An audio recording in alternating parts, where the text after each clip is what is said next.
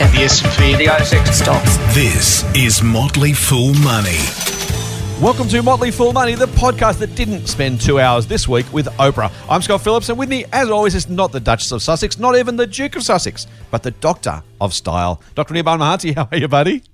Well, I'm good. I wish I was on television, you know. Oh, do you really want to spend 2 hours with Oprah talking about your private life? Well, if I got paid for it. Did they get paid for it? I suppose they did. Did you watch any of it? No, I just watched some clips here and there, and I read more than I watched. You know, I read how the monarchy is disappointed. But you know, if somebody paid me, you know, $200 million to do an interview, why not? Like, I mean, wouldn't you do it if you got paid $200 million? Yeah, I'd talk about my private life. I would have no issues with it. It's all pure, right. We probably shouldn't turn to a royal watching podcast, I suppose. Although I'm happy to, we can tangent as long as we want on this one. But let's assume we're not going to do that. Let's assume instead we're going to talk about the world of business and finance and economics. We've got we got business confidence to talk about. The RBA Governor Lowe was out this week with actually a pretty remarkable speech, saying nothing different but everything. We've got the lessons from the Greensill collapse. If you haven't heard about that one, stay tuned. And, of course, some changes to Energy Australia's energy resources and energy mix. We've got US stimulus. We've got Treasury Wines, mate, and also money printing, because we love a bit of money printing, but a bit of inflation. Let's get on with it. What do you say? Well, I say everybody should watch The Crown. That's my recommendation. Have you watched The Crown? I have actually watched all four seasons. Oh, wow, there you go. And I strongly recommend it. It's brilliantly made. Well, I mean, how much is truth and how much is fiction, but it's very nicely made. It's the art of the story, right? Yeah, exactly. Then again, sometimes truth is stranger than fiction, as they say, mate. So maybe it's maybe the reality is even more weird. Who knows? All right, let's move on. So, mate, this week was a big week. I say this from most weeks. A big week in macro. Let's start with some of the data that came out and what's going on. I don't want to be a broken record on this. I'm increasingly worried that central banks and governments have forgotten what neutral looks like, what normal looks like, right? The RBA governor will talk about in a second, but saying that, you know, he's looking for an unemployment rate below 4%. Now, I love that as a concept for the society and people that may be otherwise out of a job. That would be the lowest unemployment rate, though, in literally decades. I mean, they weren't pursuing these sort of emergency-style policies through the 70s, 80s, and 90s, and the 2000s. In the 2010s, man, I'm getting old. I had to put extra decades there. These policies weren't, they weren't. I must say overstimulated. They weren't stimulated to this degree when unemployment was normal at 5%, 6%, 7%. So it makes me wonder. So business confidence is the best in a decade, right? Now that tells me that businesses are feeling great. And I think it's reasonable to assume, that means more employment, more business spending, more business investment. Consumer confidence is high. The best it's been all year. The best it's been 4 years, I think 5 years, consumer confidence record. We've had the most recent couple of quarters of GDP were record quarters. The government's throwing half-price flights at us, 800,000 apparently, flights at half price. Nice to be an airline shareholder, by the way. I might rant about that in a minute. Yes, the recovery is fragile. Yes, we could always do better. It feels to me like the severity of the economic challenge and the size and kind of panicness, there's no word, but I just made it up, of the RBA's response feel like they're just out of kilter to me. Yeah. So, I agree with everything you're saying. In my time in Australia, I can't recall when unemployment was below 5%. It wasn't below 5%, right? I mean, actually, expectation that it's going to go below 4% is you need a fundamental step change in how the economy works for it to actually go below 4%. So, right, exactly. I just don't think it's ever going to go below 4% without that fundamental step change. So, Governor Lowe can try whatever he wants to try. It's just not going to get there.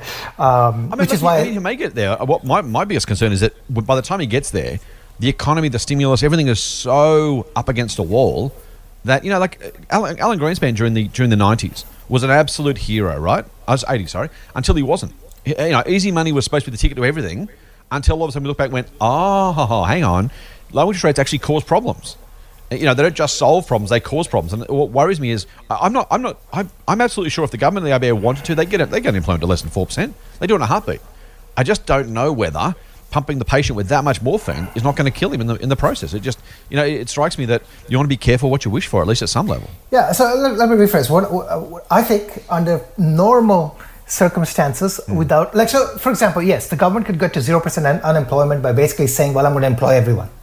Yeah, I'm going to give a job to everyone who's unemployed, run the biggest government department, and then call the employment department, and then everybody's employed. But what I'm basically saying is that I think there is no way. There's just absolutely. I'm almost willing to bet a beer on this that there is no way the government or the RBA can actually get the unemployment rate below 4%. I'm willing to bet a beer on that. It's just not going to happen, because the fundamentals required for making those changes, what you really need to do is investment in people, right? You need people to be trained to actually have those jobs that businesses need, right? Right. And I think that's what's missing, right? So if you don't have the skill sets required for those jobs, that would actually get you to the 3%. You're not going to get to the 3%. So I think that's the I think the fundamental issue at right. And you know, the other thing that I think people need to realize is technology is going to eat away into less productive, high cost work. It's going to slowly just chip away at that, whether it's automation, whether it's software, and things like that. So being a higher wage economy also hurts you. It's actually result in a higher unemployment rate, right? Because it just doesn't make sense. It doesn't make sense to employ, say, someone to do some data entry when that data entry can actually happen automatically, or can happen for a lower cost somewhere else, right? So so businesses are going to make business decisions, right? And therefore, I just think it's unachievable. So. Yeah. And that is completely separate from, I think, the rates argument. I think the rates,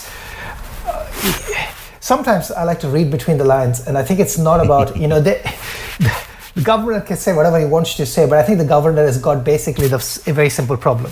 The governor has got a consumer-driven economy where the consumer spends based on house prices. House prices are a function of low interest rates. Yep. And therefore, you jack up the interest rate, the house prices go down, people don't feel like spending, therefore they don't spend. So if I'm Governor Lowe, what do I do? Well, as long as I'm governor, I just keep the house prices low and somebody else's problem, right? To that point, mate, so that was the next thing I was going to talk about, because that is almost exactly what, I mean, Governor Lowe's not hiding from that, not pretending on that one. He's actually said during the week, literally, we are not trying to manage house prices.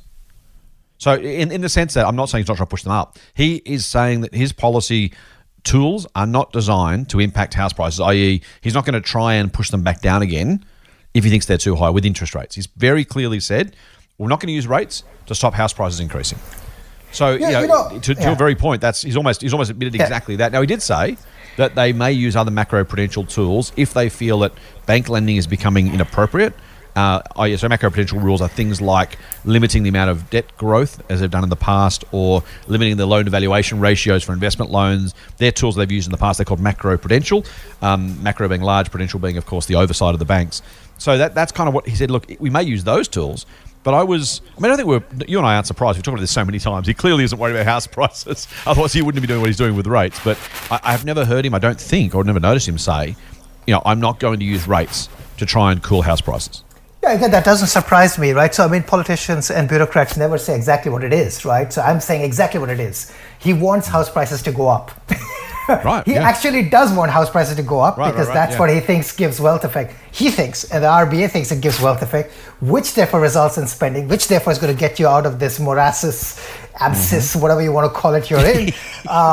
If you're in that abscess, let's go with both, or trough, whatever it is, like, you know, valley of death that they think that we are in, and therefore they, you know, and it's a classic case of it's not going to be my problem, it's going to be somebody else's problem. I think so. You know, it's like I've said this many times. I think it's very poor policy to try to stimulate an economy just via house prices, because what you're doing is you're slowly making the economy uncompetitive over time, right? By focusing on one sector that should really not be that big a sector, if you have a big economy, right? But you know, it turns out that that's the sector which basically decides everything. So you know, it's again, maybe there's no problem right now. Maybe there's no problem in the intermediate. Maybe, but I'm almost certain that this causes problems over the long term, because it basically... Yeah, that's what worries me, mate. Yeah. I worry that we're going to kill the patient by trying to save them. Or not kill them. Kill them is too dramatic. But, you know, potentially cause more long-term dramas. I won't go too far into the medical. I'm not a doctor, obviously. You are, but not a medical doctor. I won't go too far into the medical analogies, but there is some sense that, you know, you administer drugs while a patient's super sick, and then you wean them off them as they get better, allowing them to recover on their own. I kind of feel like we are, you know, all drugs all the time until there's absolute proof that the patient can run a marathon. If you give someone morphine or something else for that long, you're actually creating more problems for them than you're solving. You know, there's a time to take it back. Just for what it's worth, mate, I will mention, I won't call it research, but I've Googled while you were talking. The Australian unemployment rate did fall below 5% between about 2005 and about 2008. And it troughed, I suppose, if you like, just above 4% in about 2008, based on some numbers I'm looking at now, which I got to say, mate, is good in one sense. So yes, we can get back there again. On the other hand, it's almost my point, right? By the time you get unemployment that low, the settings that were in the economy, guess what? Created the GFC. So I'm not sure we should be using that as an interesting mark. I will say over the longer term too, mate, another chart I just found, unemployment averaged 4.9% for the first 25 years of last century, so the 1900s, 4.9. Then between 1925 and 1940, the war years averaged 10.8, which obviously was unusual. After that, from 40 to 74, averaged 1.9%, if you can believe that. But then from 74 through to 97, averaged 7.6%. So yes, there have been times in the past where unemployment rate is very, very low. Of course, the post-war boom, but hard to. I mean, you know, that was such a different economy. Hard to believe we have the economic circumstances, settings to really meaningfully change that number. But maybe I'm just being cynical. Maybe I'm being negative. Maybe we're looking back in 10 years' time. We're both saying, you know what, actually turned out okay and things were all right. Is that too optimistic? Well, like, I mean, it could be. Like, again, I think here the answer is could be, because I don't think there's any science that basically can tell you, right? So, you know, Governor Lowe is just speculating as much as I am. As I've always said, I can take that job and I'll do it for a quarter of the price. And if the job is all about keeping the rates low, that's very simple. Anybody can do all it. All there is to do, right? Interestingly, too much. So, go on. Yeah, no, that's it. Last thing on Lowe, not to rile you up even further, but if I'll take the risk. What I actually thought was interesting, mate, was Lowe pretty much called out the bond market. You know, the bond market has been assuming based on the forward rates, and if people are wondering how we know what the bond market thinks, the bond market prices in changes to interest rates out 1, 2, 3 years and says by this time we think rates will be X, right? So they kind of take those bets, and that's how they make their money. They try and trade those things. So the bond markets are already paying higher interest rates out 2 and 3 years, when the RBA has clearly said, no, 2024 is the time. So the bond market betting rates will be higher earlier. Lowe was really, really clear. He basically said, look, you guys got it wrong. When rates are not going to go up. We are going to wait till we get wage inflation, and rates are not going to go up until that happens, and it's not going to be till 2024. And I think there's one thing, I've kind of, I won't say defended Lowe in the past, but I've been clear to people that the RBA had never said really, and still hasn't really said, had never said rates won't go up till 2024. What they said was rates won't go up until wage and price inflation go up, and we don't think that'll happen until 2024. They've never promised 2024 was the date, but Lowe kind of doubling down on that forecast in some pretty serious ways, right? I mean, yeah, he's entitled to be wrong. The bond market's entitled to be wrong, but kind of came out and said, look, No, you guys are wrong. This is not going to happen for a few years, and we are not going to blink. And I thought that was just an interesting, you know, the first time he's given his comments in the context of the bond market, which I thought was fascinating. Yeah, like, I mean, here's the thing, right? The bond market is a huge market. There are many moving parts in the bond market, so I don't know how he can make that forecast, because currency is a big... I mean, the moment rates start going up elsewhere, it'll be very fascinating to see what Lowe can do. There's a lot of pressure on, doesn't it? Yeah, I don't think that's too much, actually, mate. If I push the dollar down, you'd probably be happy with that. But at some point, as you say, that impacts local borrowing rates, and the whole thing unravels pretty fast. Yeah. So I mean, unlike the Fed, I think, which has reserve currency benefits, I mean, Lowe doesn't have that benefit, right? So, I don't know. Lowe is playing with fire and hoping the house doesn't catch his fire. There you go. With that, let's move on, mate. Now, during the week, there's this Greensill collapse. I thought we should talk about it only in as much as it pertains to the market. Now, these are private companies. Greensill is a private finance company. that basically was an intermediary between companies and their debtors. It provided debt to companies to allow them to basically pay their bills and operate their businesses as a kind of quasi-bank, a kind of quasi-line of credit provider. It's more complex than that, but we'll stick with that for our purposes because I'm a simple man, Doc. So that's now it's collapsed. In Australia, we have a business called GFG, I want to say. The business run by Sanjeev Gupta that took over the Wyalong Steel Works when Arrium collapsed. It also owns a couple of mini mills in Sydney and Brisbane. Sydney, Melbourne, I should say. And it's one of those stories where, look, this is not going to impact any investors because we are not, you know, these are private companies. It will potentially impact up to 6,500 jobs, by the way. So there's an economic impact and a very human impact if this thing goes to the wall and if there are jobs lost. But I thought it was interesting just to talk about because it's as an investor, it reminded me of that idea that the small probability of a major catastrophe in an investment thesis is really something you shouldn't overlook. I'm not saying you should avoid it. You can absolutely take it on and say, I'm prepared for that because if it happens, so be it, right? So I'm not saying don't do it. What I just wanted to highlight to our listeners, mate, was just the impact of that idea that in this case, of all of the things that could have brought GFG undone, of all of the things that could have caused it problems, the collapse of its kind of intermediary financier is not something that I don't think many people kind of considered. Maybe it was steel prices, maybe it was industrial policy, maybe it was input costs, maybe it was something else, maybe it was the size of the debt. Those things absolutely would have been on everybody's risk list. But I don't think, I mean, again, I could be wrong. I'm sure some people thought about it because there's a lot of people and someone at some point probably said something. But the chance that, you know, it's the equivalent of, you know, all of a sudden CBA removing your line of credit and not being able to get more debt.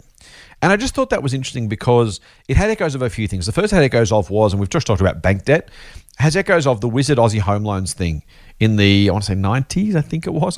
I'm dating myself. No, it was GFC. Anyway, whenever it was. It must have been the GFC. They had their lines of credit frozen really fast.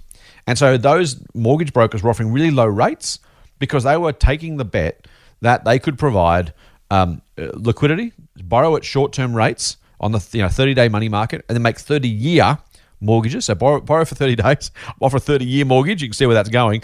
It's all fine if it keeps going, right? But if it changes, you're in trouble. And of course, we know in hindsight it changed. Credit markets froze, things fell over. There's also echoes, frankly, of the COVID stuff, right? The chances that a pandemic, I've never put a pandemic in my investment risk category for any stock I've ever bought, personally or on behalf of our services. And frankly, I owned corporate travel on Webjet when this thing went badly. So frankly, you know, I've been caught up in that. Our members got caught up in that. And again, I'm not saying we should avoid those things. There's always something that could break every company. Every company you could go through and say, okay, well, what if no one buys groceries anymore? Woolies is a terrible idea. Or, you know, what if Walmart opens up? Or, you know, there's a million reasons why you shouldn't own any company. So you've got to take some sort of calculated risk. But I just thought it was worth pointing out, just, you know, this is not a reason not to invest in companies like this, but a reason to be diversified, a reason to make sure you know what you own, a reason to think about the risks, a reason to think about the debt that your company's carrying. In this particular case, now, it's not just debt, as I said, COVID was its own problem. So it's not just debt, but debt is a recurring problem, isn't it? Like it's one of those things, the longer you invest, the more debt events you see, whether they are global, local, company specific.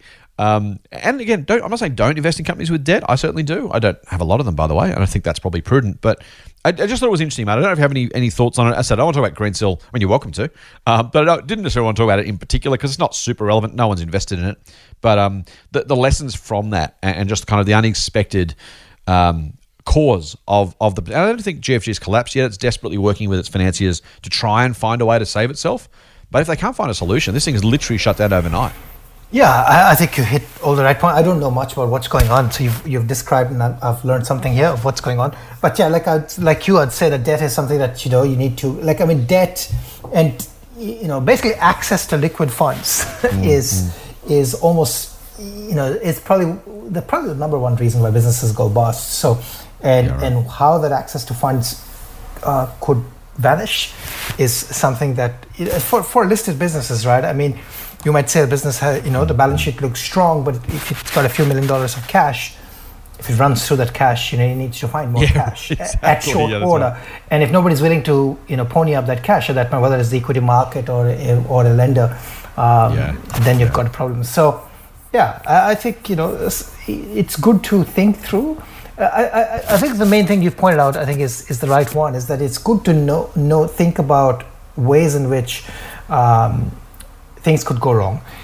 without, I guess, getting too bogged down by the fact that, well, there are many ways in which these things could go wrong. But if you start like thinking about everything and spend too much time thinking about everything, then you might just feel like, okay, there's nothing worth investing because everything has a probability of going wrong. So, I mean, thinking through so that you know what are the possibilities is important, and then probably having a assignment of probability, I guess, of things going wrong is the other part. And just being diversified, right? So if one thing does go wrong, then you're not going to bring your whole portfolio come crashing down. Mate, speaking of crashing down, you raised something to me that I had kind of only given scant attention to this week. And it was the early closure of the Energy Australia coal-fired power station. I'm going to say it's called Yallourn. There's going to be listeners who are yelling at their little podcast machines now saying, you're pronouncing it wrong. I've never heard it pronounced. I've only seen it spelt. So I'm going to say Yallourn and hope I'm even slightly close. It was supposed to close, I want to say 2032. The company's now said it's going to close in 2028. I want to say, again, just from my very quick research, it was just something like a fifth of Victoria's energy. This is a big, big chunk of production that... now, the Energy Minister of Victoria has come out and said, we'll be fine, don't worry, and I guess you'd have to do that, and they probably are.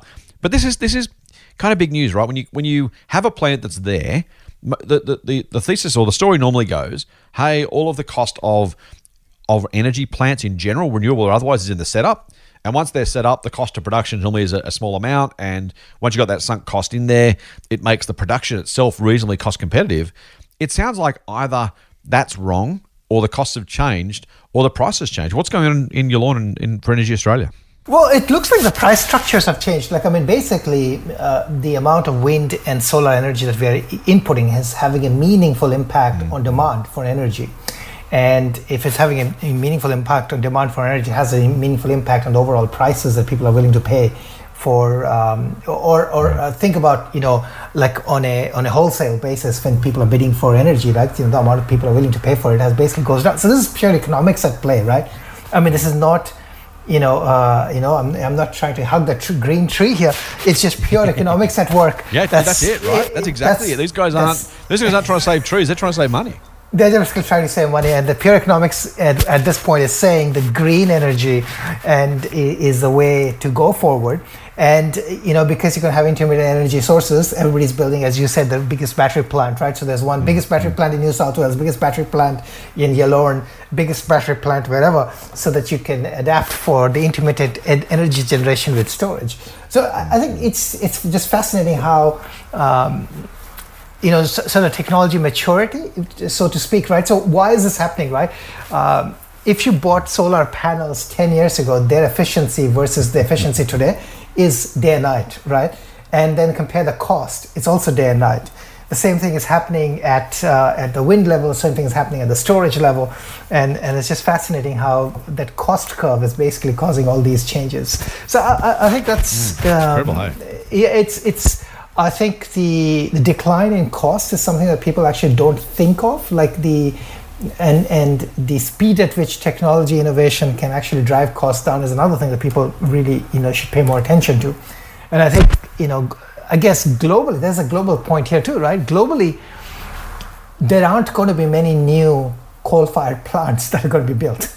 Right, exactly, yeah. Right, because the cost plus the environmental cost, right, the real cost plus the environmental cost together is just going to make them, infeasible, effectively. So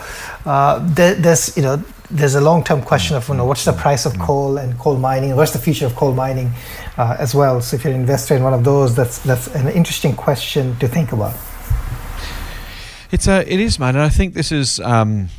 It's going to become a bigger issue, and I think this is one of those things. We've seen plenty of companies start to move down this path too. We've seen companies, Fortescue is investing something like, 10% of its profits in this new kind of renewable energy business it's trying to build. And again, Twiggy, he's probably a bit of a greenie underneath, I suppose, but he's also a pretty hard-nosed businessman. He's built a business digging coal out of the ground, sending it to China.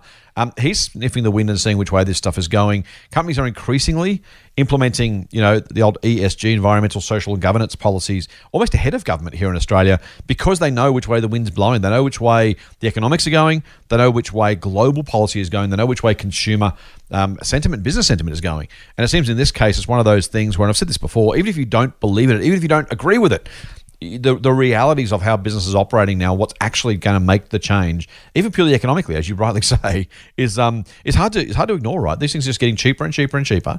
It's interesting too to me, and we talked about this, I think a little bit before, that AGL actually wrote down, was it 1.4 billion is in my head, on huge energy projects.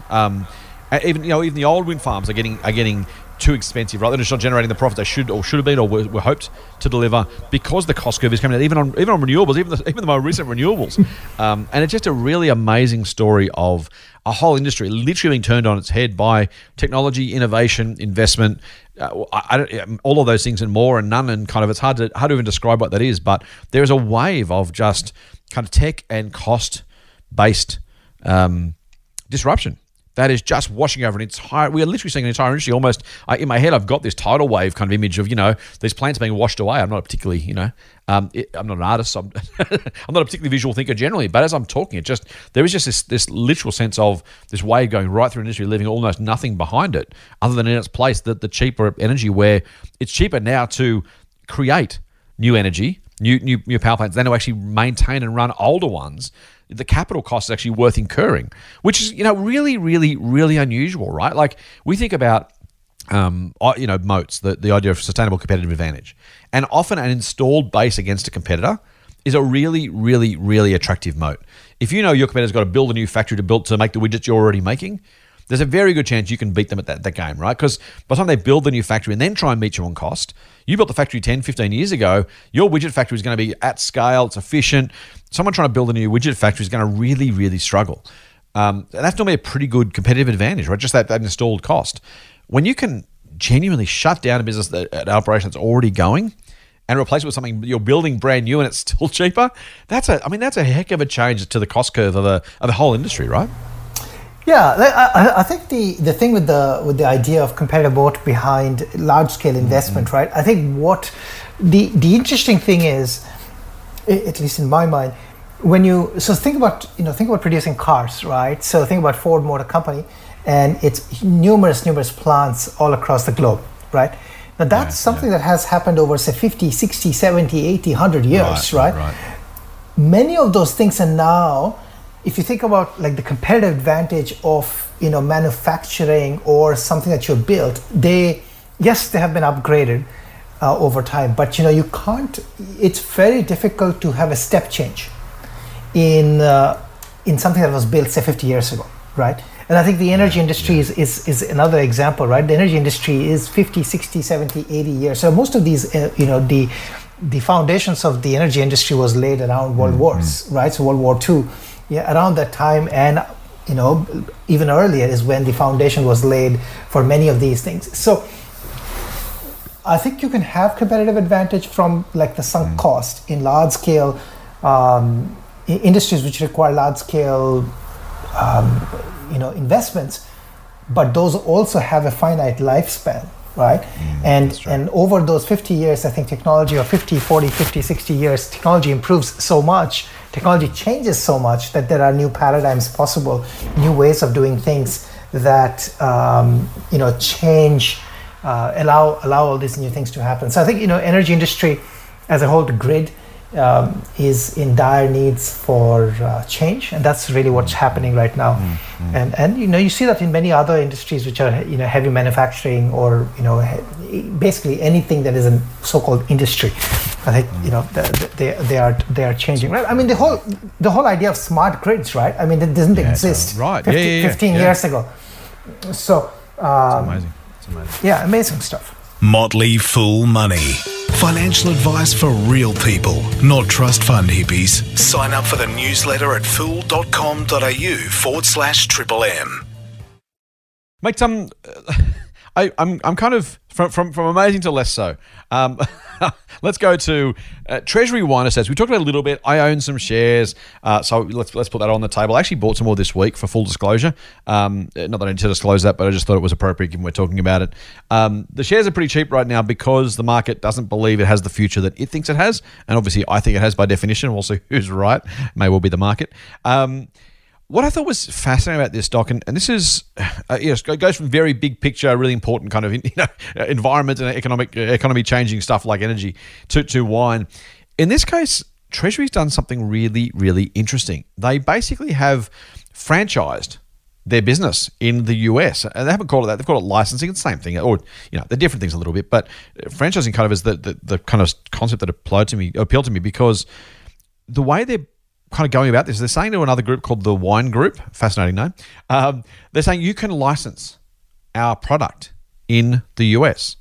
They're almost effectively kind of, you know, granting a sales territory to the Wine Group to go and do the business on behalf of those brands. And I thought that was interesting because they weren't selling the US business, which was kind of what the market had assumed.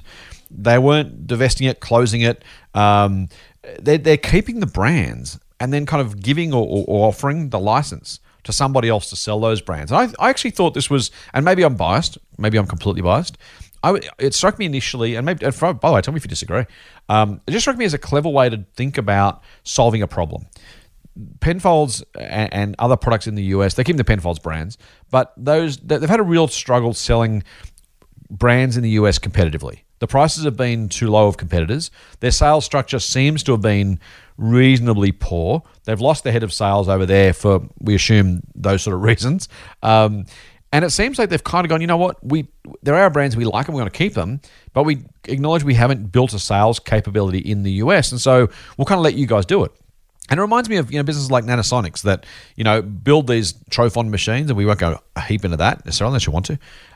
But, you know, and then they started to, or they have said in the past, we'll come like, gee, hey, you guys go and sell it. You've got the network. You've got the business. That's our business, our brand. But in America, you guys go and sell it because you guys have the business. Now, Nanosonics have then subsequently taken that business back. But it just felt like I thought it was a reasonably innovative way to think about solving a problem without kind of giving everything away, without kind of having the ability at some future point to take back those brands and kind of capture the upside for yourself. I don't know if you think it's a bridge too far. Maybe they should have sold it and got rid of it and been done with it. But I thought it was a reasonably innovative, at least idea to try, to not have to sell or give away the family jewels, but still recognise that right now they aren't the business best place to actually make those sales. Yeah, I don't disagree with that. I mean, basically it's a way of saying that, you know, you're using a third party to do sales and marketing for you. Yeah. And you're basically disbanding your own sales and marketing team, which I guess was not as effective. And it's an acknowledgement that, you know, it's not as big a business for you or important business for you right now, at least, or the cost involved to make it an important business for you is probably not warranted. And therefore it's a way of, I don't mind the decision. And I think that sort of strategy you can use a well-oiled distribution mechanism to actually get a good foothold into things. And So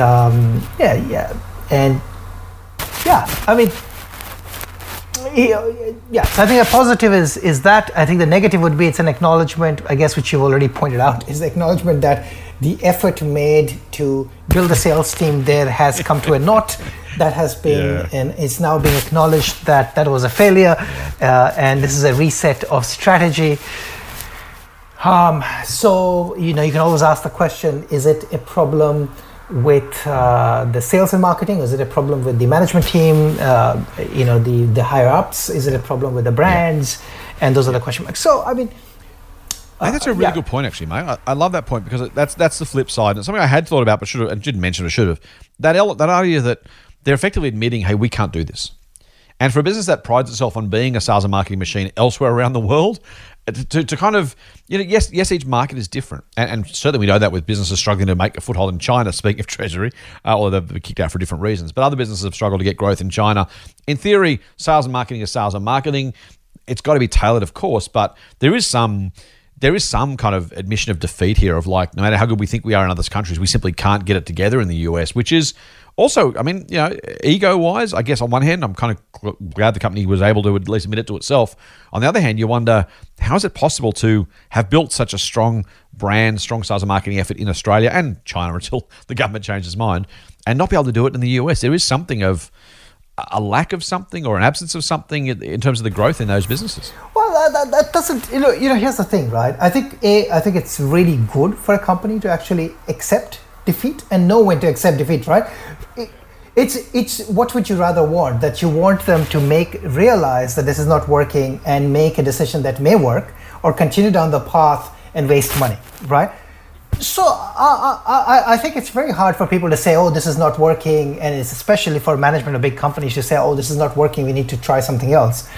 I think I give them credit for that. The other thing that I think it's we do that here, but I think what people need to realize is the US consumer market is the world's largest consumer market. It's also the most competitive consumer market of the world. Mate, it's going to be a fascinating story, the Treasury story. Maybe more fascinating for me than for you. I know you're a keen business watcher, but I have skin in the game. So I'm desperately hoping they're making the right decisions over there at Treasury HQ. If nothing else, mate, at least I can console myself with a good glass of red from the the Treasury Estates stable, and maybe I can drink myself back to profitability. Let's find out. Mate, last one quickly on actually two things out of the US. We want to turn our attention to the US for a second, and they're kind of related because we saw news, we're recording this on Thursday morning, the 11th of March, as we always do. News literally was breaking as we came on that the US, how Congress had finally passed Biden's $1.9 trillion, with a T, T-R, trillion dollar stimulus package. I have similar concerns, by the way, about the US as I do here at home, and how much stimulus you actually need at this point of the economic recovery relative to where you've been and where you're going and what's already happening. The US economy is already back in good growth as we are, and we're still throwing more money at stuff, but I can only assume that hopefully the lawmakers, they know what they're doing. I don't know their economy anywhere near as well as ours, mate, so it may well be needed. It may well be relevant and appropriate. Let's hope so. So look, I don't know if you have any thoughts on that, but what you did mention to me before we started on air this morning was a really interesting stat about the so-called money printing in the US. And this is one that I had no concept of. I'm not super worried about the money printing in general anyway, because it doesn't seem to have driven a lot of inflation, but maybe my worries were actually misplaced, the right outcome for the wrong reasons. You said there's a very good reason why the money printing, in air quotes, being done in the US is actually not really money printing at all.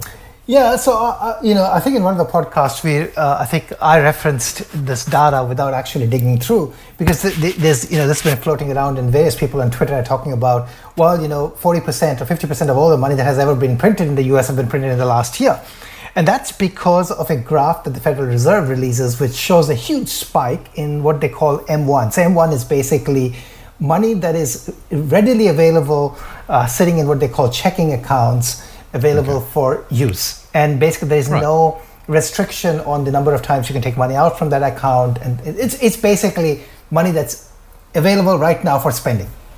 And that's what M1 is supposed to measure, how much cash is in the economy, and it's supposed to be a proxy for hopefully some sort of pent up demand, or at least pent up ability to grow the economy. So the higher M1 is, in theory, the more money there is in the economy, the more stimulus there should be, but also the risk was that would also mean more inflation, because more money chasing the same assets and the same consumer goods should push prices up, right? Exactly. So then, of course, now the various stimulus bills, while they're large, they have not printed, 50% of that total M1 that is available, right? That's a lot. So the M1 chart shoots up a lot, and that's because the Fed basically pulled a rabbit out of its hat, and what it basically did is basically said to banks that you've got M1, which basically has unlimited withdrawal facility, and then there's what's called savings account, which is effectively like a term deposit, quasi-term deposit, where you get a higher interest, where there are limits on how many withdrawals you can make per month. I think the number is something like 4 or 6 or some number, right? Okay. Now, theoretically, that doesn't make any difference, right? Because effectively, I can make 2 withdrawals in a month and take out the entire savings that I've got sitting there, and move an arbitrary number, right? And move it to my checking account. But so the Feds basically said, well, because that's arbitrary, and because we because some people maybe anchor to this number 6 or think of it differently, what we're going to do is we're going to remove the restrictions on those savings account, and basically you can have unlimited number of withdrawals. All right. So it was a Fed imposed rule that. Okay, so there's the what they call the checking accounts. We would call just a transaction account. So just your money gets paid into it, you pay your bills out of it, just normal everyday account. We kind of call them all savings accounts, but in the US they call them checking accounts, because I guess we used to draw your checks from once upon a time. The savings account, I gave you the term deposit analogy earlier, mate, but actually I'm going to change it on you, so apologies for doing that. It almost seems to me like those kind of online high-interest savings accounts where you put your money into an ING account, and as long as you don't make more than a certain number of withdrawals, you get the extra interest. It feels kind of like those as opposed to kind of a quasi-term deposit, which is the phrase I gave you, so my apologies for leading up the garden path. But if you combine... Okay, so what they were saying was you guys can consider the kind of transaction accounts as M1, But in the past, you had to pretend that the other stuff wasn't really available for use. And that limitation's been withdrawn. Yeah, so it's basically a definitional thing, right? So I changed the definition on this other thing, which used to be part of what's called M2, or the other money, and now it's become part of M1. And all of a sudden, because of a definition change, the graph of amount of money available shoots up. And everybody thinks, oh, man, there's going to be inflation because there's so much money slushing around. But then all that money was already there. So I think it's fascinating, the stuff that the Fed is doing. The other, I think, on stimulus, I think that's another interesting thing.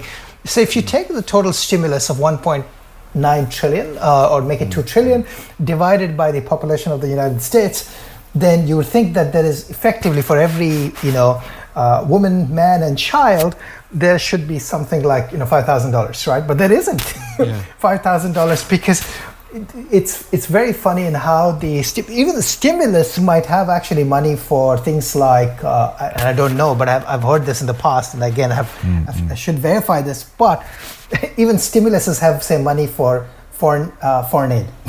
Right? So, yeah, right.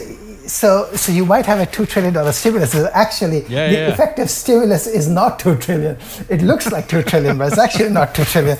So there's a lot of funny things that happen with these things. Yeah, one would think that everybody gets some cash, but that's not the way it works. The other thing I think I'll point out is what the Fed has been doing is basically buying corporate bonds, right? And the corporate bond, I think, strategy, I really like that strategy because that's an indirect way of supporting businesses, keeping the cost of issuing bonds down, which allows businesses, I guess, to, if instead of raising equity, it allows them to actually borrow money, keeping that side of the market operating. It doesn't dilute the equity. It doesn't dilute equity holders while allowing businesses to perform, allowing them to continue with business. It doesn't mean that there's going to be no job losses. There have been job losses, but I think it's an interesting strategy. I kind of agree, mate. The only point of difference I guess I have with your view is just that I've said before, I don't know who's not borrowing money at the current rate. So who is borrowing at the current rate? Who wouldn't be buying at a higher rate, or a slightly higher rate, right? Like if you're a business CFO or a finance manager of some description, you're doing the numbers going, okay, well, I've got this great new project and it's going to be really profitable and we can't wait to do it. And if rates are 2%, we'll borrow, but if rates are 2.5%, we're not going to borrow anymore. We can't make it work. Now, there are always going to be marginal projects, but I've got to say, if I'm a shareholder of a company and like 0.5% change in interest rate is the difference between the project going ahead and not going ahead, I'm like, guys, don't do it. If you're relying that much on that smaller movement, and it's a lot of dollars, obviously, depending on the size of the project, but part of it is like, if you can't make it pay at a higher rate, that project's obviously so marginal anyway. As a shareholder, I don't want you risking my money. Like, I want you risking my money on stuff that has a really high degree of probability and a really high level of profitability, and only doing it if it's going to make obvious sense. Buffett talks about if you have to go to decimals, you're too close to the line. I think for me in this context, it's kind of exactly that, right? It's that sense of, if you're that close to the line on this one, I'm pretty happy for you to give that one a pass and wait. So I agree with you in the sense that if they're going to do something, keeping down the cost of borrowing makes a whole lot of sense. I do just wonder whether the kind of econometricians are getting a little too caught up in the difference between 2 and 2.5, or whatever the numbers end up being, it doesn't really matter. And I'm not saying no rate cuts are useful or no rate increases hurt. Of course they do. And they subtract or add money to the economy, so that's also true. But I don't know. Do you have a thought? Yeah, so I think I broadly agree with you. I think that the differences I'll point out are as follows. So I think... what I think the Fed has done during the pandemic, I think, is actually very smart compared to what the RBA has done here's the problem. The problem is that the bond market is several times the size of the equity market, right? And if the bond market freezes, basically supply of money freezes. Right. So therefore, you need the bond market to be functioning. And when I say bond market, it's not just the government bonds that I'm talking about. I'm talking actually corporate bonds, everything put together. That's like, it's way larger than because that's where all the money from the governments and all the municipalities and state, that's where, they are putting on the sovereign wealth funds. Anybody who wants to have cash basically has cash sitting via the bond market, right? So the bond market is very large. Freezing the bond market directly then flows through the other credit markets. So I think that was important, and therefore actually making sure the bond market is functioning, I think was a very smart move. The other thing I'll point out is, I think what people need to think about is sort of flow-on effects, right? So I'll give you an example. Let's say I'm a travel company in Australia, the pandemic happened.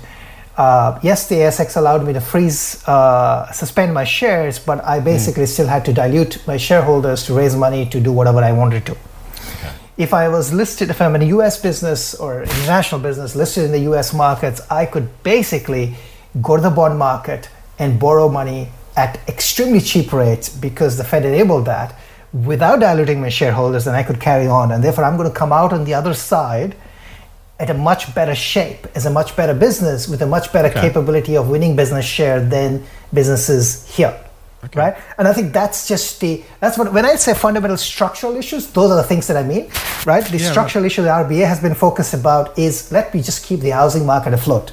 and that's what only thing matters to the RBA. The Fed actually does not care about the housing market.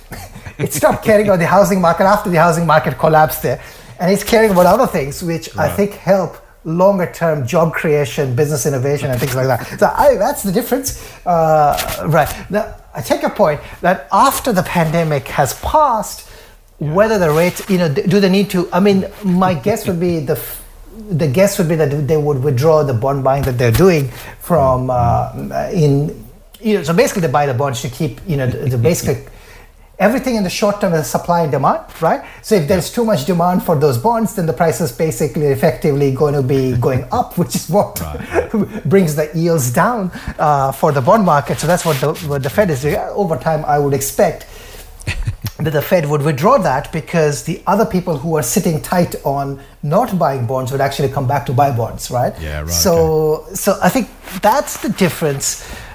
I think at a structural level, that I think is important. Yeah. But I mean, does it matter whether the rates are 2% or 2.5%? It shouldn't. That's what I figure. Anyway, let's move on. Maybe we've got some time for mailbag, which is pretty exciting. We've got some good questions. We've got one comment. Let's start with a comment from a listener, and it's a longish one but a useful one. So this one comes from Kate. Kate says, "Hi, El Capitan, and Doc. Get yourself a coffee. I have a bit of a long-winded story and a decent amount of well-deserved praise for the podcast, please." Now, Doc, we can't go past that, surely. So here we go. "No questions this time," Kate says. "I've been listening to the back catalogue of podcasts, and I'm finding that any questions that pop up are being answered before I can ask them. That's a good thing. I'm a very happy newish member," she says very in capital letters, "newish member of Share Advisor, Extreme Opportunities, and Shooting Stars. I'm a 40-year-old mother of three kids, 1-year-old, 3-year-old, and 5-year-old, and I do the bookkeeping for my husband's business from our home office. As you can imagine, I'm a busy woman, but somehow I always find the time to manage my shares and listen to your podcast." Man, I can imagine you're busy.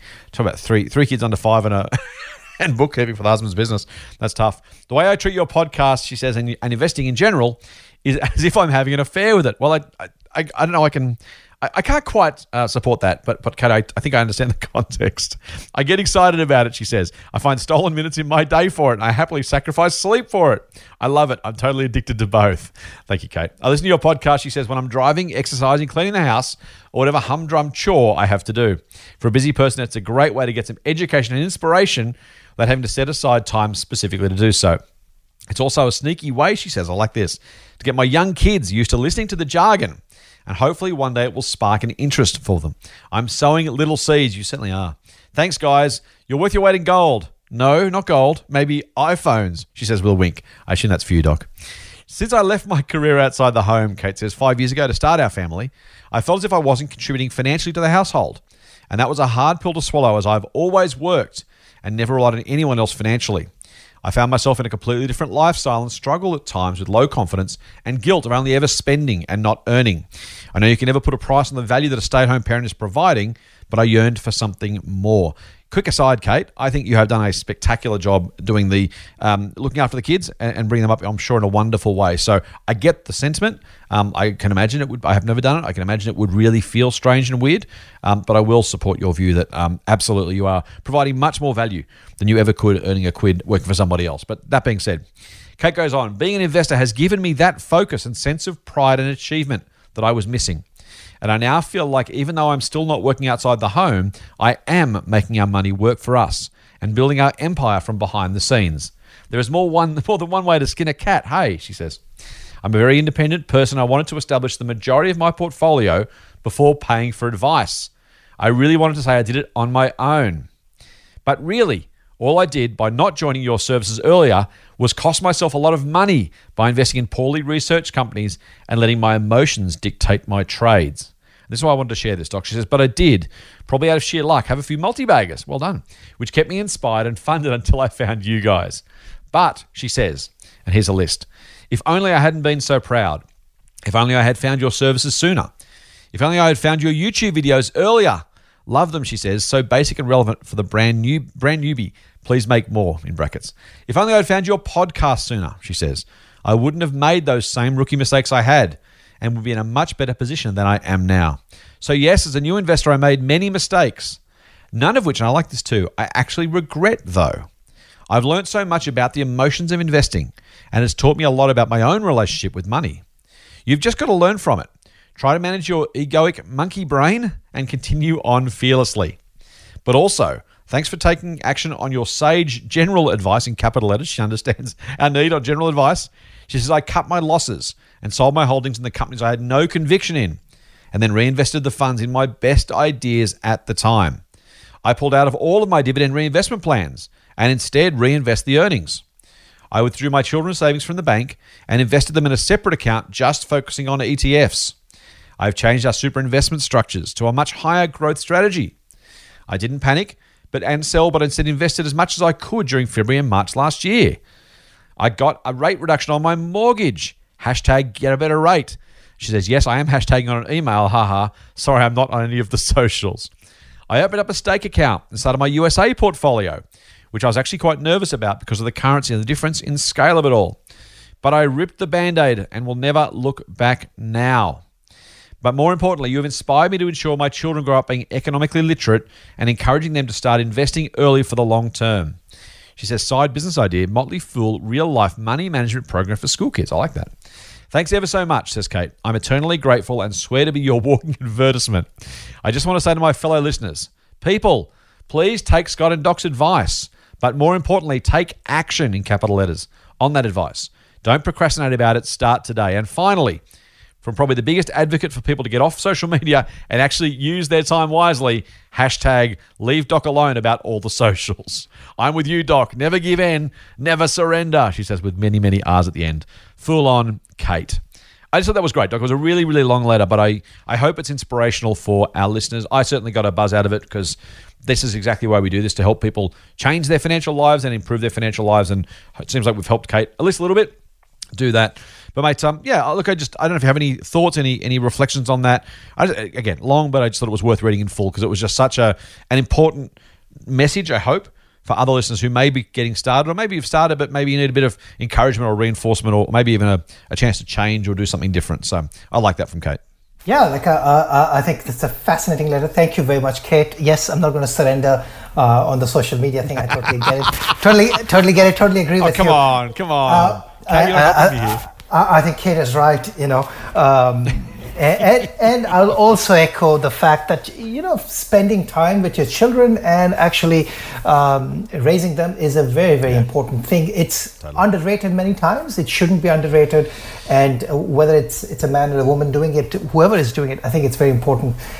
They only grow up once, right? And that's the thing. Totally, you cannot remake that time. You cannot find that time again. The final thing, go on. It was one thing I want to say, and I think you've said this before, but I'm actually, and you know, I'll try to say it right, and I think Kate will get it. I'm actually very happy that she lost money, made mistakes, and she's learned beautifully from it, right? Because that's actually the lesson, right? And there's no way you can, this is the unfortunate part that, you know, we can try to teach, we can try to tell, but practice makes people perfect. Practice, you know, you can't become a virtuoso without practicing. You can't, you know, so it's practice is important. Making some of those mistakes is important. Making them early is even better because, you know, when you start off and you make some mistakes, hopefully, you know, the mistakes are not big in terms of dollar figures and you learn a lot from it. So I'm very happy for that, and that actually puts you in a much better position to win over the long term. So I think that's delightful. Love it, mate. Love it. Last quick question. We're almost out of time. I'll sneak one in. This one's from Vicky. Hi, Doc. What's happening with Big Tin Can? I followed this company for the past year and I'm impressed with its continual growth. It started to rise gradually, yet has had a sudden fall recently and doesn't seem to be able to get moving again. Thoughts? Question mark. That's from Vicky, mate. What do you reckon? What's going on with Big Tin Can? Yeah, so Vicky, I wish I knew why the price, I really wish I knew why the price is not moving in the direction I would like it to move or you would like it to move. As Vicky, you pointed out rightly, the company has done all the right things. It's growing fast, it's growing quickly. It's sort of numbers are moving in the right direction. The business is still moving in the right direction. A couple of things, I've said this before. One of the things to realize is most small caps in Australia, especially on the tech side, have been hit of late. And I can name n number of small caps that have pulled back. Yeah. Many reasons. Maybe they should pull back because they had pulled ahead, right? We would never know. That's one thing. The number two thing to think about is many of these small caps have businesses where they earn a majority of their revenue overseas. Strengthening Australian dollar does not help these businesses, and so that's a headwind. The market adapts for these headwinds as well. So, if the Australian dollar is probably up like 10-15% since or probably even more, like probably 50% since the bottom of the February-March crash, right? I think the Australian dollar had fallen to something like 50 cents. Or close about to that. Now it's like closer to 80 cents. That's a huge, more than 30% increase. So that has an impact. I think on those shares would have responded as well to given the fact that they earn revenue in Australian dollar, earned revenue in US dollars and report in Australian dollars. So that's that factor. Longer term though, I still like. Big Tin Can, I think it's doing well. It's a higher risk company. It's just by the fact that it's small, it's going to be volatile because of the fact that it's small. But it's in a good position. It's growing really quickly and it's doing all the right things. As long as the business is executing, I think you just ride through the volatility. As long as you have a diversified portfolio of those sort of companies, I think you should do well over the long term. That's what I can say about Big Tin Can. So I have no particular concerns with Big Tin Can at this point. Nice one, mate. Yeah, it's so hard to disconnect share price movement from sentiment, right? Your own sentiment, your own feelings and emotions of, you just want the shares to go up when they don't go up.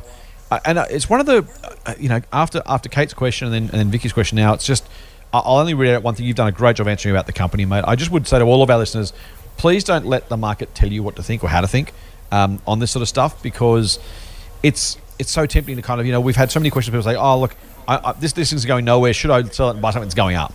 And it's the idea of over 3-6 months, people, and I get it, right? I get it. You want shares to go up. If they don't go up, you think, well, hang on, I'll get one that does go up then. You've used the example before. I'm not going to ask you to comment because I haven't cleared this with you in advance and I'm not sure what you've been buying or selling. Tesla went literally nowhere for at least 5 years. And then kind of 10 bag from there at some point, right? And at any one of those points in those 5-year times, you could have said, you know what, this isn't working, I'm out, I want something that's going up, why isn't it going up? And they're reasonable questions. I'm not criticising you, Vicky, for asking the question. It's exactly the right question. The answer is that in so many different times, Vocus here in Australia was another example many years ago, 2012, 13, went nowhere for, I want to say, 18 months. It's just sat there. And then all of a sudden the market realised what we thought we saw as well, and it went up. There are so many different examples of that happening. Now, it doesn't mean that everything does that, but I really would suggest to you, you've heard Doc talk about the company, you've heard Doc talk about what he likes about it, some of the headwinds in the business in the short term as well, of course. He's looking, we're looking super long term and going, you know what, is this a business that is meaningfully larger at some future point? And if it is, the share price will catch up. It can be frustrating, difficult, challenging, emotionally taxing to wait and watch while everything else is going up. And you think, man, where's my Afterpay? Where's my, whatever new hot stock is there? Why am I not getting some of that? And I get it. You can't, though, know what happens next. You don't want to be buying the one that's flying only to see it crash after you buy it. Equally, you don't want to jump out of something that hasn't gone up yet and miss the upside. And I'm not saying that you can guarantee that with Big Tin Can. We're not saying that. There's a whole lot of different reasons why it may not make it, as with every other stock that I pick as well. But just try desperately not to let the market tell you how to feel about this stuff or when to buy and sell. Look at the business, look at the current price and say, if I didn't already own it, would I want to buy it at today's price given the future? Doc's saying yes, absolutely. I hope, Vicky, you're saying yes, absolutely. Try desperately, if you can, to put that past price movement out of your head and just stick with it. Stick with stuff that's worth more in the long term. I think that's probably the parting message from me. What do you reckon, Doc? I think that's a fantastic way. I'll point this thing out, right? So think about Afterpay. Afterpay is a great example, right? Afterpay is a great example. People are familiar with this company. It was $8 or something like that. Yeah, that's right. In March, right? So it was $40 in February. So the whole story. Go back a month for me. Yeah. Yeah, so it was like $40, it was $50 plus or something like that. It was like $8 or less than $10 very quickly. Now it's over $100, right? So, I mean, you know, actually growth stocks do not go up in a straight line. They look like a huge straight line when you zoom out. Yeah, right? That's a great point. Right, so when you zoom out, if you look at the Amazon chart from 2001, it looks like a fantastic straight line. It's the straight line that you should be riding. Here's the problem. Right. While trying to ride it, there are points, and I think there's at least one point when Amazon shares went down 90%. Yeah. I'm sure a lot of people sold in that 90%. And I think Amazon has been down more than 30%. Gazillion number of times along that way, right? So stuff like that happens, and totally. I'm not saying Big Tin Can is going to do the Amazon. All I'm saying is that, and this is what I heard Scott say, is basically you have to accept volatility and size your positions accordingly, right? I mean, size your positions so that you can tolerate the volatility, have enough number of positions that you can manage your volatility, that you're not caught up. You know, if your whole portfolio is Big Tin Can, then you've got a problem, right? Because you're going to look at those movements and you're going to be really crying because it's going to hurt. Right. So, right. So I mean, that's the other thing to think about. It's just just manage it. Yeah, again, no risks. There's nothing that I've seen that makes me bearish on the company. And the company's report, half-year report, was very good, right? And sometimes good companies have a breather. Very good, mate. I like it. Let's wrap it up. Before we do, though, I want to give our listeners a chance to join you and Kevin at Motley Fool Extreme Opportunities. You talked about Big Tin Can. Vicky asked about Big Tin Can. You can get recommendations on Big Tin Can and a whole lot of other great businesses these guys have dug up at Motley Fool Extreme Opportunities. And as you would expect, I'm going to say that, A, we have a great deal for our podcast listeners, and B, it is stupidly cheap. I mean, great value. I mean, I can't remember what I'm supposed to say. In any way, have a look. Go to fool.com.au/EO podcast.